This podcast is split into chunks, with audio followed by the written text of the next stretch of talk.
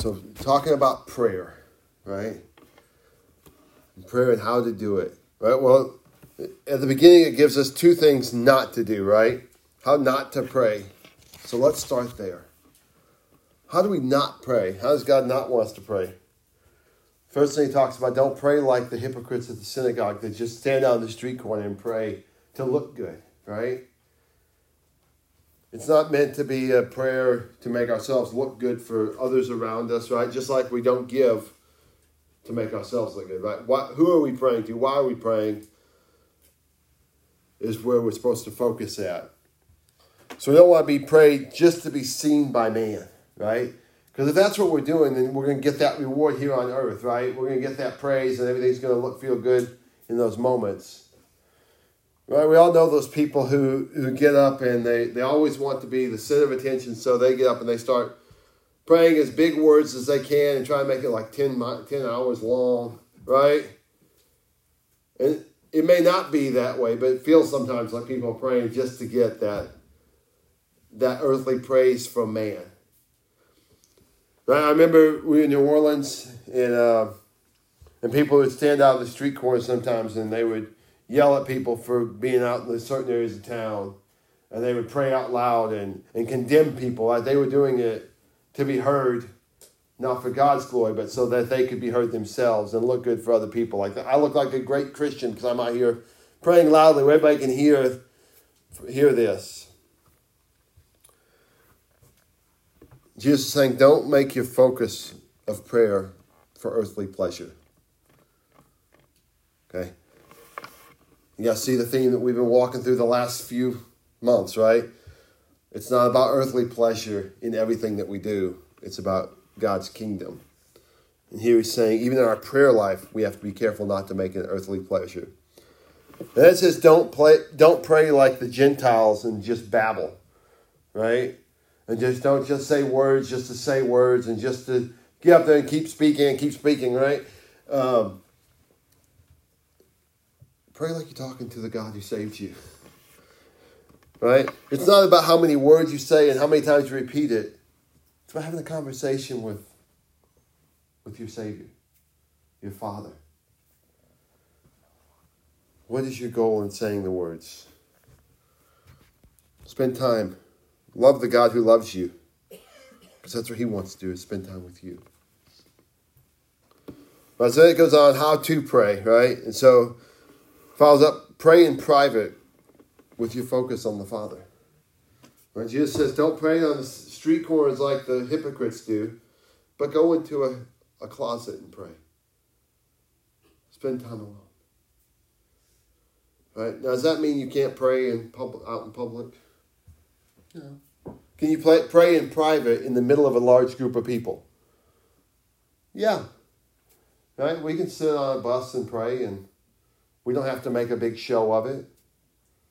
Right? We don't have to get on the get on the bus and get on our knees and get on the seat. Right? We can pray in our thoughts in our mind in private. We're, we're not making a show of it.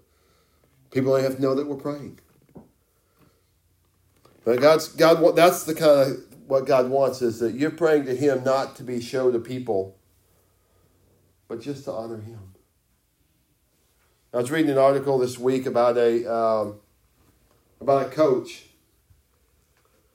who had a what he would always do after games. He'd go to the fifty yard line. He would take a knee and pray. And the school didn't really want him doing that. They were focusing. At first, I was like, well, there's nothing wrong with him doing. He's not forcing people to do it. But then as I was reading this this week, what was his heart's matter in that? And why couldn't he just stand there and pray silently without taking a knee and still be doing the same prayer? Instead of making a show where everybody saw it. Right? He may not have started it that way, but in the end, he said it became a distraction of his prayer to God. And it became I have to pray and I have to do it this way, and that's the only way I can do it and everybody's watching it now. So it started as maybe a innocent, I'm going to spend time with God, I'm going to go pray here. It became something more.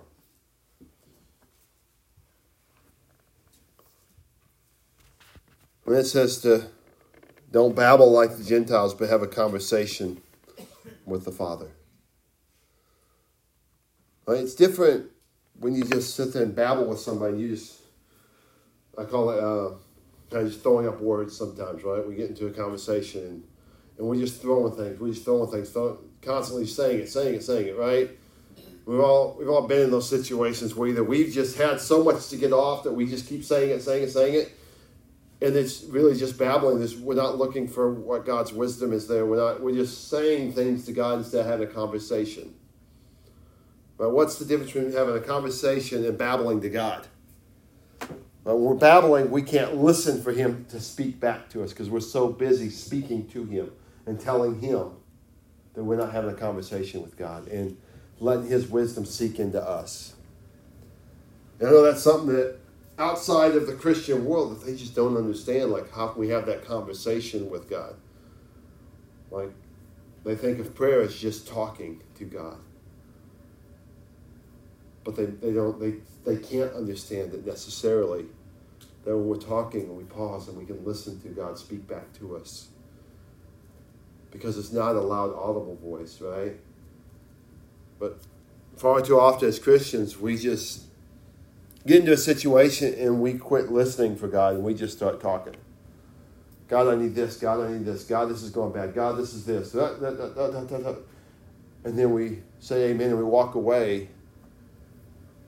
And all we've done was told him everything, but we never paused to listen to what he had to say to us. Right? And we all say we've done that at least once once this week, right? He loves to listen to us, but as a parent, do you want to imagine your kids just come up and they just they tell you all the problems in life and then they walk away and they don't listen for anything that you have wisdom, right? You know stuff that you can help them with the problem, and all they do is they tell you, tell you, tell you, tell you, and then they walk away, and they never want anything of the wisdom that you have for them. But we do that to God too. Even though we're smart, I think everyone here is pretty smart. I'm going to say that none of us are as smart as God. Okay? Not one of us. So then he goes on, he goes, so he tells them how not to pray and how to pray. And he says, so here's an example of how to pray. Here's how you should pray. and this is the important piece today. And I'm going to tell you, was it hard listening to me read the Lord's Prayer and saying, and everybody, everybody here is probably saying the King James Version head as I was reading out loud. It was hard for me to read it in this version.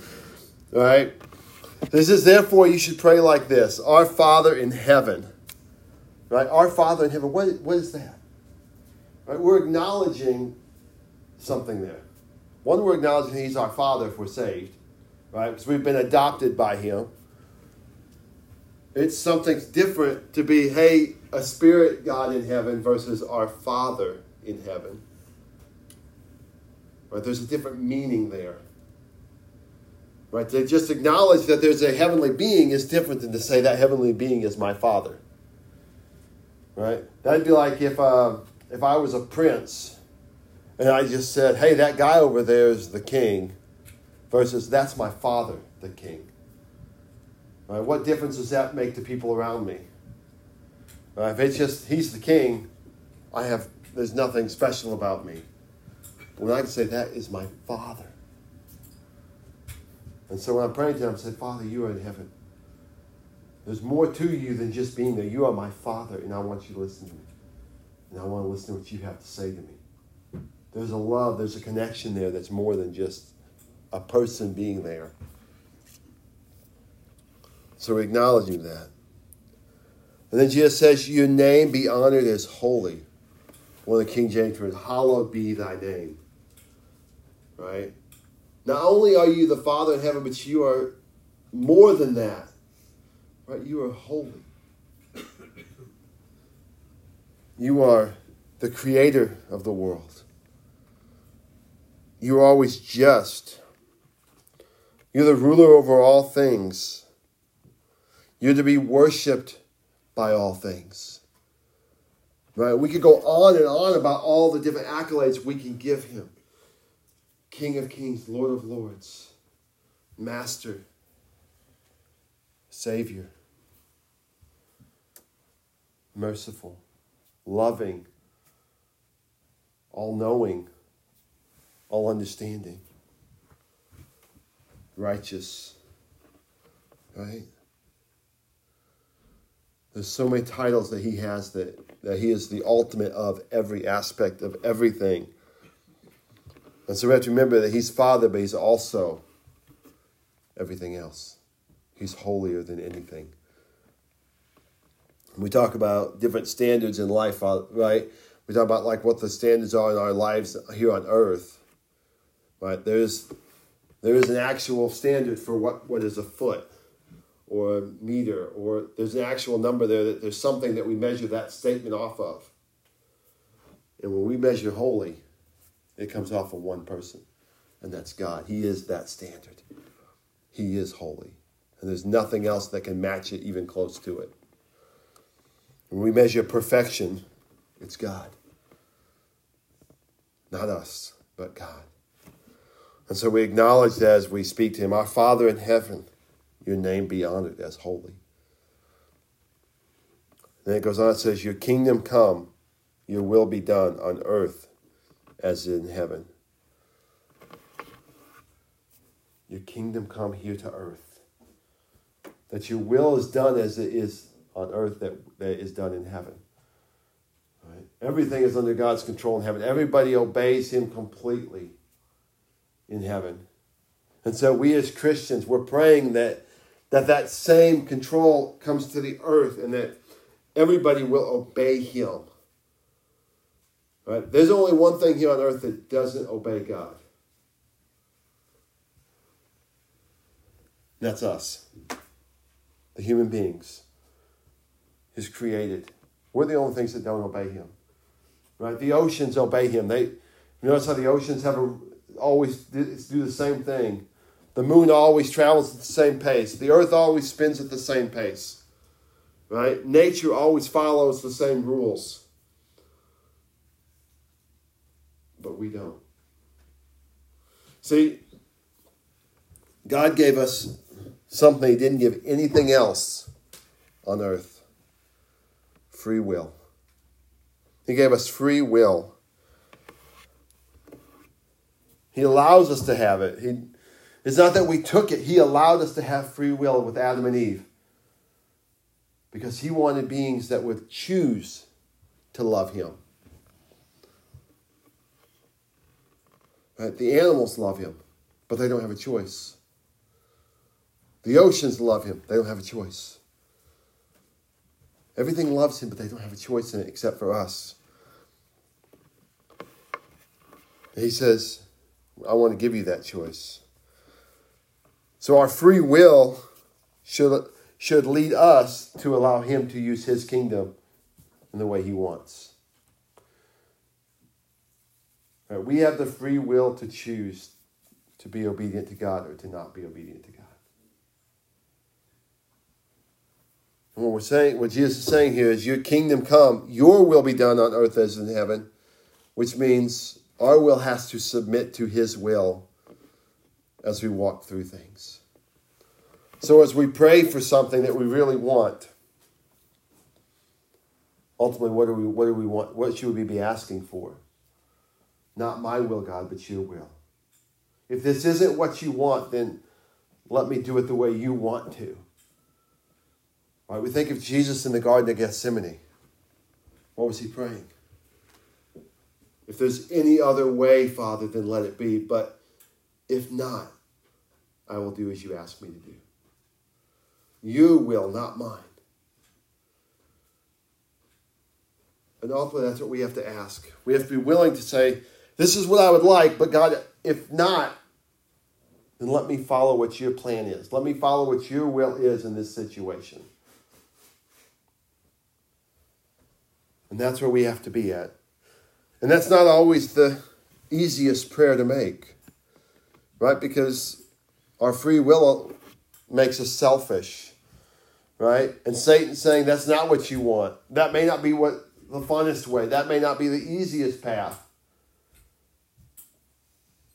But we have to submit to that and say, God, not my will, but your will be done. Your will here, your, your kingdom come here on earth through me. Allow me to be obedient. We have to remember His will over our will every day. And that's not an easy thing to do. Because every day, every, every minute, we have to make that decision. We have to constantly say, not what I want, God, but what you want when it comes to situations. And he goes on, give us this day our daily bread. Right? Give us daily what we need. Right? We think of when we think of a daily bread, my first thought goes to the Israelites in the wilderness when they didn't have the ability to go gather food, to, to go to the grocery store and buy the food they want, right? They're out there, they're praying, God, we don't have anything. And God says, I will give you something. Every morning, there'll be bread, manna sitting out outside for you. Take what you need for that day, but no more. I'll give you more tomorrow. And the next day, and the next day, and the next day. And what the Israelites do that first day? Right? They saw the manna there, and they all went and took as much as they could gather. They didn't worry about what, what the next day that Jesus, God already said there'll be some for you. They tried to store it up for more because they were afraid of what the next day of not having it. And they worried about it. And when that food rotted that night and they woke up the next day, they complained, like, God, we saved all this and, you, and it went to spoil. And God's response was, I told you only take what you need for yesterday. I'll provide new tomorrow and the next day. I'll take care of you. You don't have to worry about it. Their clothes through that whole time period, guess what? They never wore out. Like, wouldn't that be cool? Like that one outfit, you, you wore it every day, and it never went bad. Never got torn up, it never rotted, you know. They wore those things for 40 years. And they never went, never got ruined.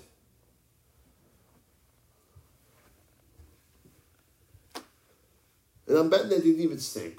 I don't know. You know, you couldn't tell, right? I don't know. There wasn't many baths in the desert, so they got a good sand scrubbing. But but just imagine clothes out in the desert with the wind blowing and how easy that deteriorates stuff. But for 40 years, nothing deteriorated. All they had to do was step out the next day, out in the morning, and there's food laying on the ground for them to eat. Right? Give us that day, that daily bread, those things we need daily. So God's going to provide for us. And it may not be when we expect it. It may not be early. Right? We may not be able to plan two weeks ahead that God has what's provided for us there waiting for us when we want it two weeks ahead of time. Sometimes He waits until the last moment to show that you trust Him. Sometimes things have been planned out ahead of time.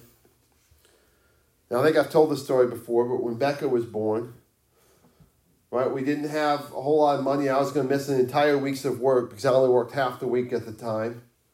And so she was born the second half of the week, and I worked the second half of the week. So I was going to miss an entire week's worth of work, which meant I wasn't going to get paid that week. And I stressed and I stressed and I stressed about it, and I prayed about it.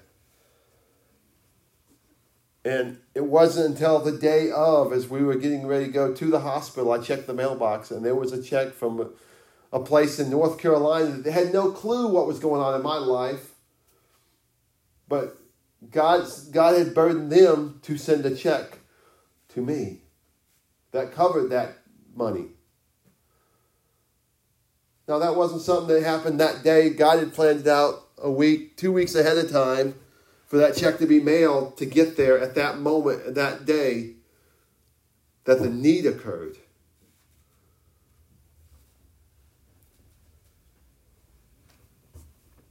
God will provide if we're following His plan. It doesn't mean we're going to be super wealthy, drive the nicest cars, have the nicest house, Right? God's provision may be a thatched hut in the middle of the wilderness eating rice.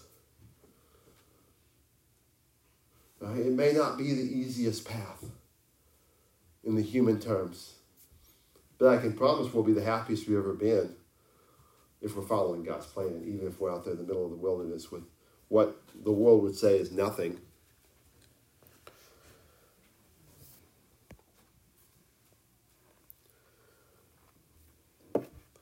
And then it goes on, forgive us our debts as we forgive our debtors.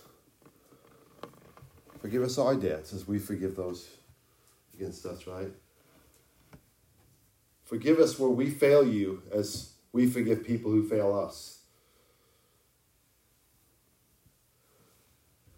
Anybody ever been hurt by somebody? Mistreated by somebody? Do we hold on to that? Sometimes. Do we hold on to people, remember things that somebody did to us 10 years ago? And they eat us every time we hear their name, we think about the bad they did to us? Jesus is saying, forget those.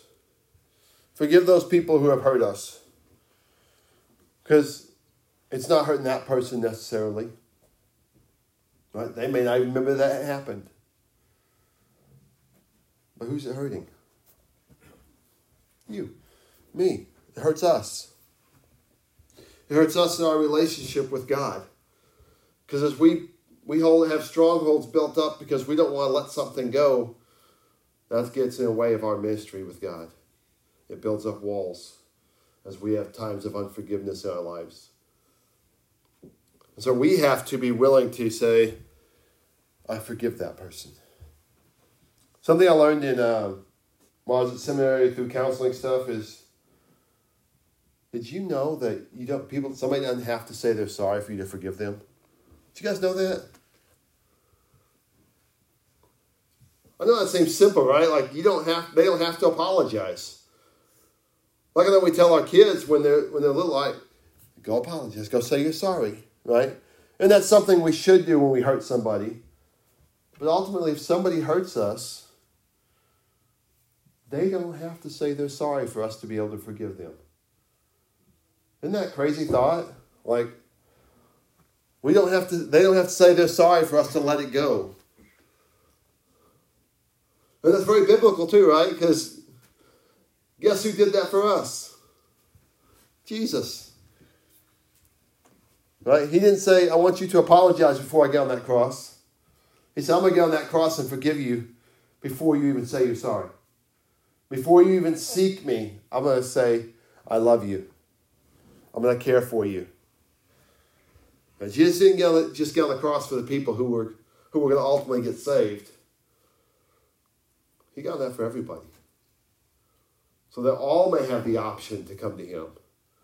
And all we have to choose is to say, I want to accept that love that you've given me. I want to accept the payment that you have, that you died for me. But we can do that as, people too. Right? We can take some of those past hurts that people have done in our lives, and we can choose to forgive that person and love that person anyway, even if they've never said, I'm sorry, or acknowledge that it even hurt us. We can choose to let it go. Right? Because ultimately all it does is holding on to that all that pain, that hurt, that that's deep inside us that we've hidden away in our lives. All right? In 40 years I've had a lot of painful things happen in life and I've had to hide some I've hid some of them and and I held on to it, and I held on to it, and, and all it did was cause me grief. And it made me mad at that person. It just got worse and worse. And when you let that go, your whole life seems brighter. Everything seems better about life when you just let those painful things go and give it to God and say, God, let me help me forgive them. Help me get past this moments of anger and bitterness and malice towards this person. Let me help me get through that and let Him take that away from you. Because ultimately, all it does is it hinders your relationship with God. And we think that by holding on to it, we're hurting the other person. When in reality, it's only hurting us. They, can, they have to deal with what they did. It's two separate people, two separate thoughts, two separate identities. And they don't have to be linked. We can unlink them. Or we can hold on to them and keep that going. Uh, but Christ is saying, Forgive us, God, as we are forgiving the other people around us. And then it finishes off with Do not lead us into temptation, but deliver us from the evil one. Right? We want to pray for protection from the deceiver, Satan, the evil one, right? We want to pray for that protection from him because Satan's going to try to tempt us. Right? And the stronger you try to lean into Christ and lean into God and become more godly, guess what? Satan's going to try to push harder and harder and harder to get in there and make it seem like it's a bad thing. If God called you to that thatched hut where all you get right, Satan's going to come in and say, Look, he doesn't take care of you. He doesn't love you. When in reality, God is loving you right there because he's giving you something to eat. He's giving you so many blessings in that little place because he has a purpose and a plan for you. But Satan's going to try to sneak in and say, No, you need a nicer house. No, you need more food. No, you need steak. Right? And Satan likes to get in there and dig and dig and dig. Remember that? You remember what so and so did to you when you were, before you moved here? It's all his fault. Right? He's going to keep coming at things that you're holding on against God, and you have to let those go. Because that's all what the deceiver wants to do. Is he wants to pull you away from God. He wants to create that separation. He wants you to hold on to those painful moments. He wants you to stay away from God. Because if we're staying away from God, then we're not giving God's message. If we're not able to show God's love to people because we're pulled away from Him, Satan is winning in that moment because we've been distracted.